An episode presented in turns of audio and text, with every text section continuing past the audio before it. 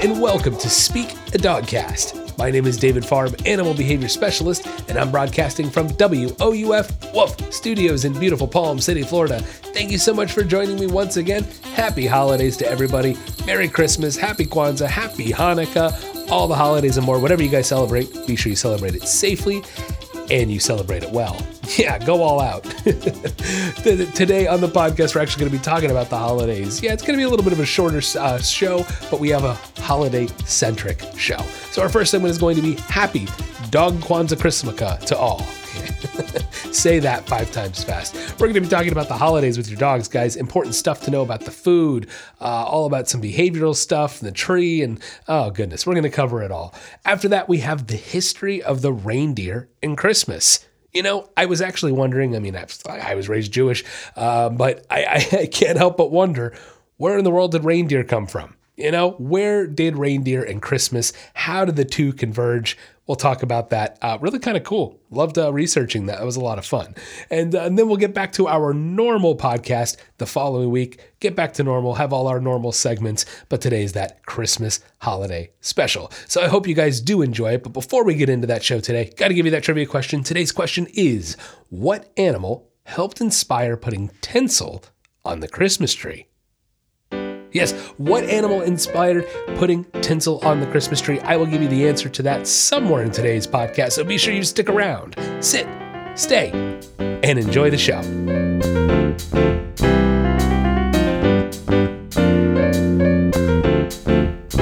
Next on Speak a Dogcast, Happy Dog Kwanzaa Christmaka. Happy holidays, right? Happy holidays to everybody, whatever it is you celebrate. Always a fun time of year for most of us. Maybe some of you don't like the family coming in town, and uh, you know, hey, there's there's ups and downs to it all.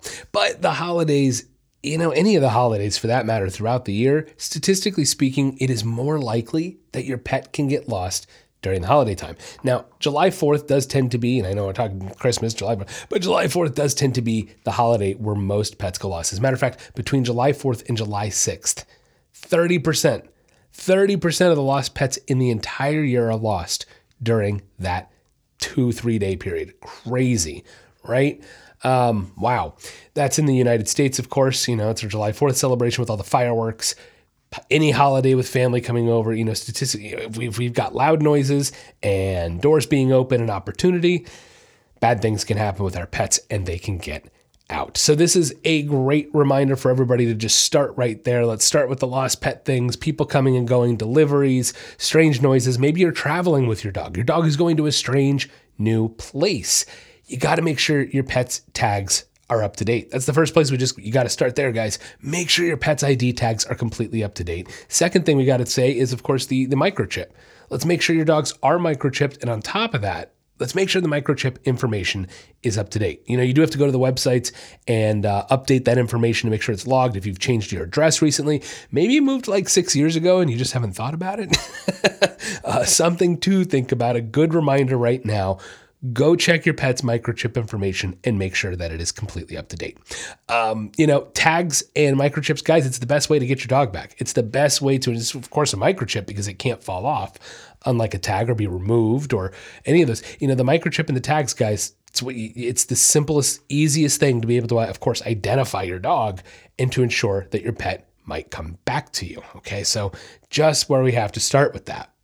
Also, again, if we have people coming over, let's make sure you tell your guests. You know, we talked about this at the Thanksgiving episode, and not to be redundant, but it is important. Not everybody has dogs not everybody's in the mindset of they need to be careful about the front door. And for that matter, cats too, right? I have a cat.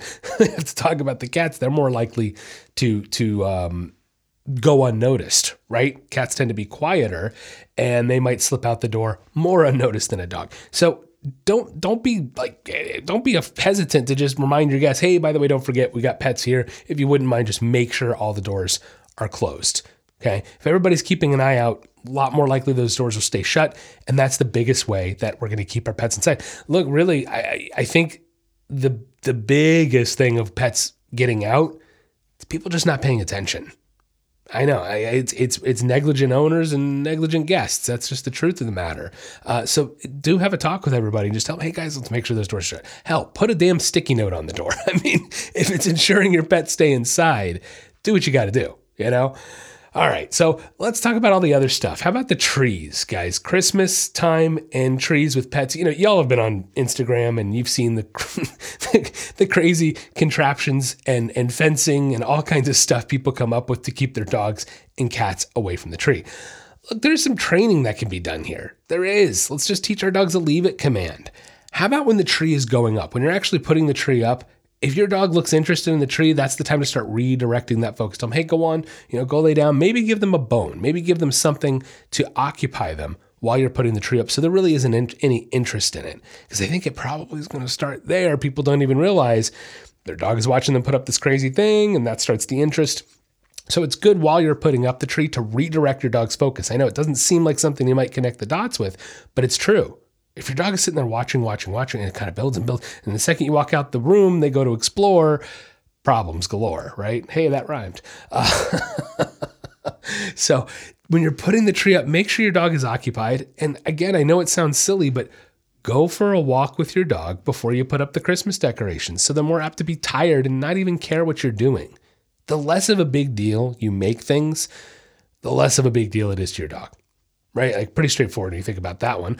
Uh, so again, it's all about redirecting your dog's focus away from the tree and rewarding when they give up on it. Okay. So if your dog is showing interest in the tree, hopefully you've already taught them maybe a go on command. We've talked about that one in the past. Hey, go on kind of means go on, right? Give the tree space, go away from the tree, give whatever I'm telling you, go, okay, or leave it. Those are two commands combined that can really go a long way toward teaching your dog to leave the Christmas tree alone. Okay. Uh, we've never had a problem uh, in our household. You know, my wife Put, we put, we put up the Christmas tree. I mean, I put up the menorah and the Christmas tree together, and uh, it's never been a problem in our household. Even with visiting dogs, sure, I've had dogs show interest, but we train, we redirect, we reward when they leave it alone. Okay, people don't really think about, oh, I've got to train my dog with the tree. Yes, a, a tree is a training opportunity for your dog. That's right. Anything can be a training opportunity if you look at it correctly. All right. So think about making this into a training opportunity and not just putting a fence up around it. Okay. Cats are a different story. I'm not, I don't even want to get into the training the cats to leave the tree alone today. We're not going down that road. Uh, let's stick to the dog stuff. Mostly dog centric here as it is. But yeah, you know, look, cats put up the fence, guys. It's easier. All right. So trees can fall though, either way, even with human beings, right? You just bump this the thing though, even bump it the wrong way, it's gonna fall. Don't forget to tie the trees down, guys. Every, most people, you you know, we're, we're kind of learning this. Tie the trees to the wall, okay? Put a string around, some fishing line, something like that, and pin it into the wall, nail it into the wall. Uh, use a picture hook, something. Get the tree secured. Really, really important. So when the you know, accident, inevitable accident will happen that somebody's going to bump into it or a dog will bump into it. It's not going anywhere, right? okay. So I want to talk about something else that people may not think about live trees. Live trees and watering them. Seems simple, seems simplistic. David, what, where is this going? Sometimes people recommend putting different substances and chemicals or whatever into a tree, like uh, you know, to, to feed the tree. They think you know think we need to add something to make it grow better. There's all kinds of you know like old, I mean I don't know if they're old wives' tales, but you know people, people say to put all these different things in the water to prolong the life of the tree. But some of these things can actually be toxic for your pets. Like, eh, like some of the additives are even sold with the tree, and oh, add the packet, add the water. Some of that stuff can be really bad for your dogs, guys. Uh, like, like straight up toxic. So if your pet is able to get to the base of the tree and lick up the water, we could have a harmful problem here, you know? Um, so please be mindful. As a matter of fact, I love this because I looked this up. The National Christmas Tree Association, yes, they say that the best way to keep a Christmas tree hydrated is plain fresh water. No additives, nothing else. Adding aspirin, soda, bleach, corn syrup, sugar, preservatives, they say it's actually all unnecessary and, in fact, can be detrimental to the health of the tree. Uh, a lot of these things will decrease the moisture retention and increase the loss of needles. So, you know, we think we might be helping out the tree with all these, I mean, really like aspirin, soda, bleach, corn syrup. Oh, gosh. Guys, just put water in the damn thing. You don't need it to live for five years in your house. Put some water in it, plain fresh water. It's not going to hurt your dog if they drink it or your cat. And as a matter of fact, that's what you're supposed to use according to the National Christmas Tree Association, anyway, the NCTA. All right. So uh, think about that, right? Now, the other thing is with these live trees, some of them might be treated with chemicals, and the chemicals can leach into the water. I know it can seem a little far fetched, but I, you know, you read some of these things and it's kind of crazy, but crazier things have happened, right? So this is where the leave it command comes in again, guys. I just prefer to really teach our dogs to just leave the tree alone. So just be cautious that there's something to think about. Now, ornaments can be dangerous. We all know the broken ones can shatter, can be eaten into pieces. Again, leave it command, teaching them to go away from the tree. If they start playing near the tree, maybe say, hey, uh, uh, uh, go on. let's take the toy, throw it away from the tree so they go play over there, right? Okay, let's just be smart and logical about this. Now, tinsel is another decoration. We're going to talk about tinsel in the next segment as well, a little bit. Or, excuse me, on our trivia question. What am I saying? That's what the question is today. But the tinsel, guys, come on. Tinsel, you really want to be pulling that from your dog's behind? No. uh, you got to be cautious of that stuff because, I mean, they can just slurp it down like a piece of spaghetti in no time. So watch your dogs, watch your dogs, and please train your dogs. And of course, the best way to head all these behavioral problems off proper walks. As always, guys, proper walks. A lot of times when they're getting into trouble, you know, when your dogs are finding trouble, going into the tree or places they shouldn't explore, it's because they're bored yeah. So make sure you're uh, giving your dog fun. Look, it's Christmas break for those of you that have kids.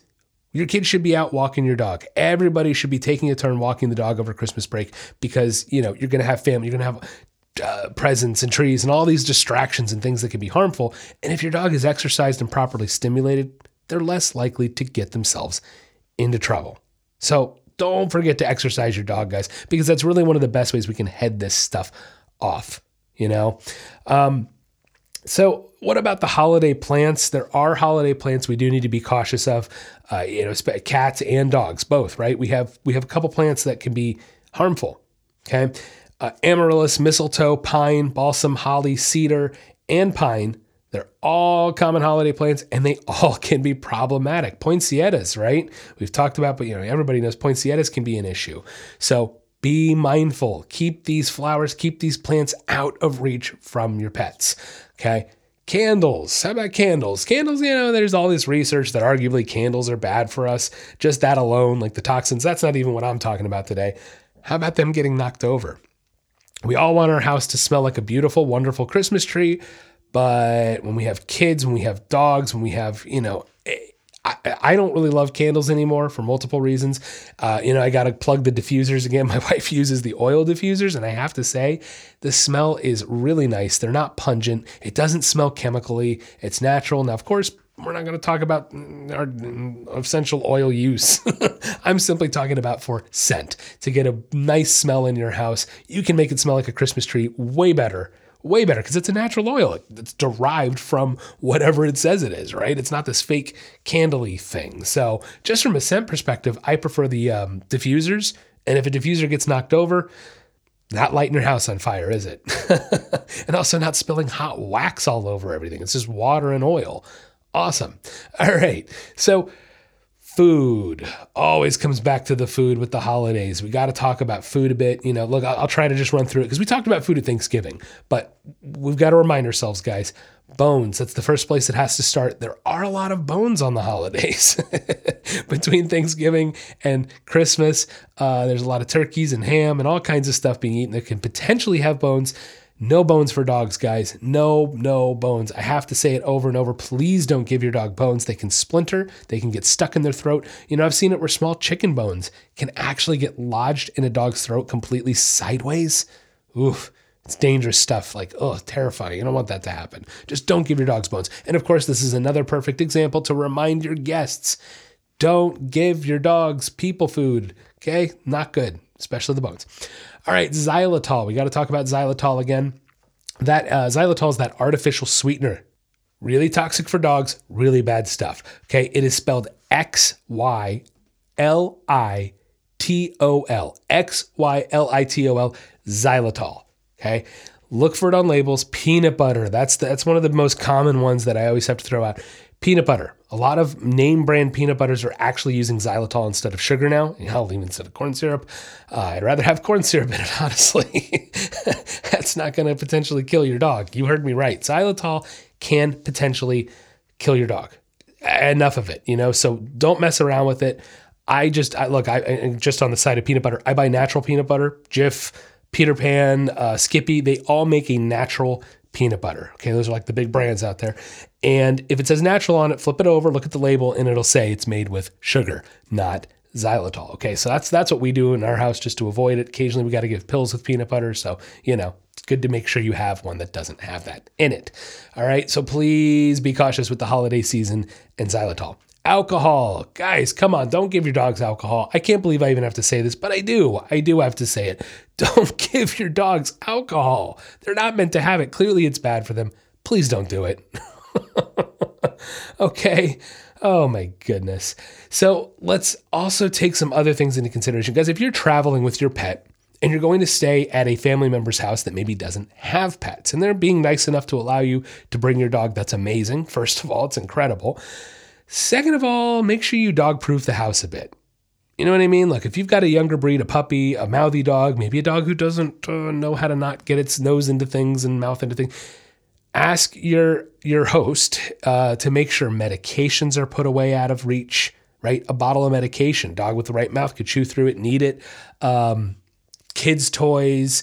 Let's just think about this stuff logically on what your guest's home is like, the fact that they're not used to dogs being in the home, and there could be things that are potentially harmful for your dog that you need to maybe, you know, figure out. So, just food for thought on that. Make sure you're taking into consideration your dog's environment this holiday season. Really important stuff. Um, and, you know, hey, be grateful if you have somebody that's watching your dog for you. That's an amazing thing and very helpful sometimes when you're getting out of town. So, thank anybody who is being wonderful enough to to watch your beloved pets because that's just that's the way to do it, right? Um, anyway, it, look, holidays are a lot of fun. It, it, really is, but it's also a very distracting time. Make sure you don't forget about your dogs and make them a priority. And, you know, one of the biggest preventative measures you can do to keep your dog safe is exercise and stimulate them, guys. Make sure they're in a good state of mind to handle the chaos and everything going on during the, during the holiday season. It's going to help keep them safe. And of course, make sure you update those microchips and dog collar, the tags, you know, make sure your pets are wearing them the whole time this holiday season, especially if you have guests over. And of course, remind your guests, keep the doors shut, keep a, you know, keep a, a head on our shoulders, and let's make sure we're all helping watch out to keep our pets safe this holiday season. I hope you guys have a wonderful holiday, a Merry Christmas, and stay safe out there.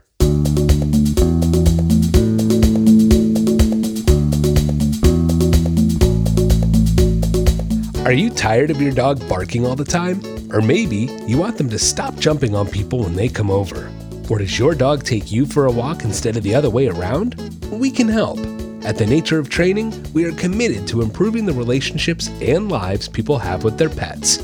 No matter what behavioral issue you are experiencing, from an unruly puppy to more severe issues, we can help offering a wide variety of services such as in home training, doggy and puppy boot camps, doggy day camps, boarding, and now offering virtual training as well.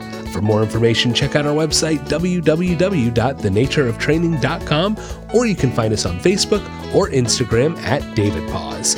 Located in beautiful Palm City, Florida, serving all of the Treasure Coast and North Palm Beach County. The Nature of Training, helping you achieve success with your pet.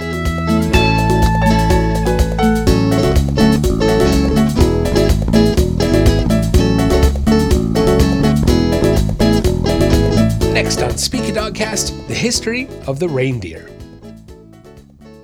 And we all know that the reindeer are synonymous with Christmas, but it wasn't always this way.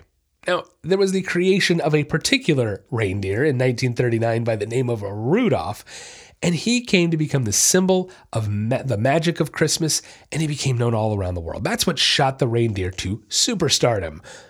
But what was the original concept of Rudolph? Where did it actually come from? Eh, it's kind of up for debate. You know, there was an early 19th century poem about eight reindeers pulling Santa's sleigh.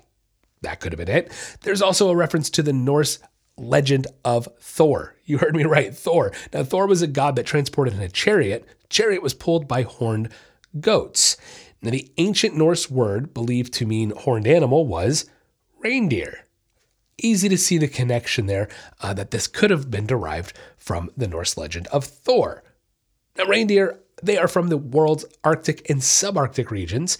And they're also, you know, like reindeer, they're a caribou. They're called a caribou, right? But they do have a long history of being used by humans for thousands of years. So we're all familiar with Santa's famous eight eight reindeer, right? We have Dasher, we have Dancer, Prancer, Vixen, Comet, Cupid, Donner, and Blitzen. Although these are a relatively uh, modern troop of reindeer, they first appeared in literature in 1823. However, for centuries, reindeer have actually been very closely associated with Christmas and winter festivities, particularly in Eastern Europe and Scandinavia. Now, of course, there's, there's reasons for this. Now, pagan mythology, pagans love the reindeer, yes. And during the Middle Ages, when pagans were converting to Christianity, their customs ended up becoming a part of the Christmas celebrations. The reindeer came to symbolize creativity and knowledge while also bringing luck and safe travels. The idea that the reindeer brought people home over really harsh terrain, well, that likely inspired the popular story of Father Christmas. It's kind of cool. Now, the uh, reindeer have actually been domesticated since the Bronze Age, and they've really proved themselves to be just an invaluable asset. In the West, species has actually always been thought of as kind of this elusive, mysterious kind of creature in the Northern Hemisphere. And, uh, you know, their antlers, because of this like mythological uh, uh, view to them, their antlers were thought to contain uses uh, for nutrition and medicinal supplements.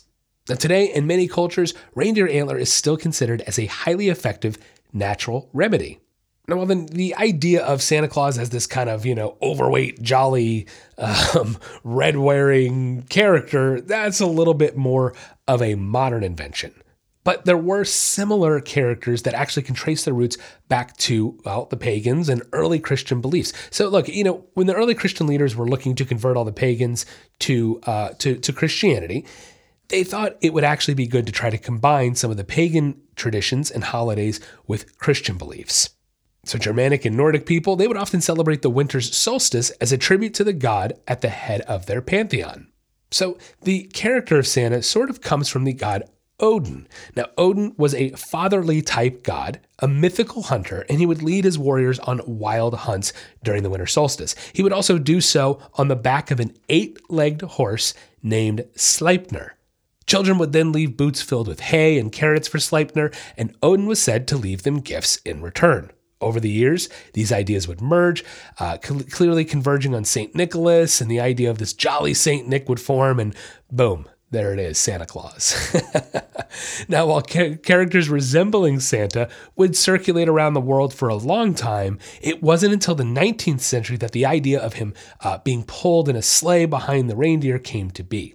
Now, it was this time in America, and actually the sleigh came first. Uh, speaking of, the fl- sleigh actually came before the reindeer part. So it was this time, right about the 19th century, early 19th century in America and England, there was this renaissance happening of Christmas celebrations. And there was a period of puritanical opposition to the holiday, and so this was kind of coming out of that and celebrating it. Washington Irving referenced Santa Claus, quote, riding over the tops of trees in that self same wagon in 1812 with no reference to any kind of uh, horse or, or, or reindeer, anything pulling the wagon. Okay, so there's actually been a lot of research done into this. And then nine years following that, there was the very first association known between reindeer and Santa and they were referenced in a poem called A New Year's Present. The deer are not mentioned by name, and it's really only a brief mention with one single line. The author remained anonymous, but the poem's publisher revealed that the author had learned of reindeer thanks to his mother passing down indigenous stories of the creatures. That's kind of cool. Two years later, the mythology of the reindeer would be even further expanded. The poem, you've heard of it, The Night Before Christmas. This was written by Professor Clement Clarke Moore. Now, originally, he actually only wrote this story to entertain his daughters. He was even hesitant to submit it to a publisher because, well, quite frankly, he just kind of thought it was a little silly. it was just this story that he had written for his kids. But in, he was so much so worried about this and, and, and his uh, reputation, uh, you know, as a professor of ancient languages, that he actually published the poem anonymously. Now, the poem became a giant hit and the eight reindeer that he talked about, they'd be recognized by members of Santa's crew for a very long time. Of course, we all know that there was the first eight reindeer in the story, but it would take almost a, over, actually over a century later before they added the ninth. That would be Rudolph. And interestingly enough, Rudolph came about from an advertising campaign. Right? Look, soda manufacturer Coca Cola, they had found great success in the 1920s by releasing a holiday ad featuring the jolly old Saint Nick drinking a Coca Cola. Any of you out there, I'm sure most of you listening to this have seen that advertising campaign. Isn't that crazy? It's been since the 20s that that has been a success. And I don't know if you, side note on Coca Cola, I don't know if you're aware, but I mean, they spend more money on advertising than any other company. And look at their brand, right? Um, incredible. really Other other brands could only uh, uh, dream of what they've done. So they created that, and building off of that is uh, success.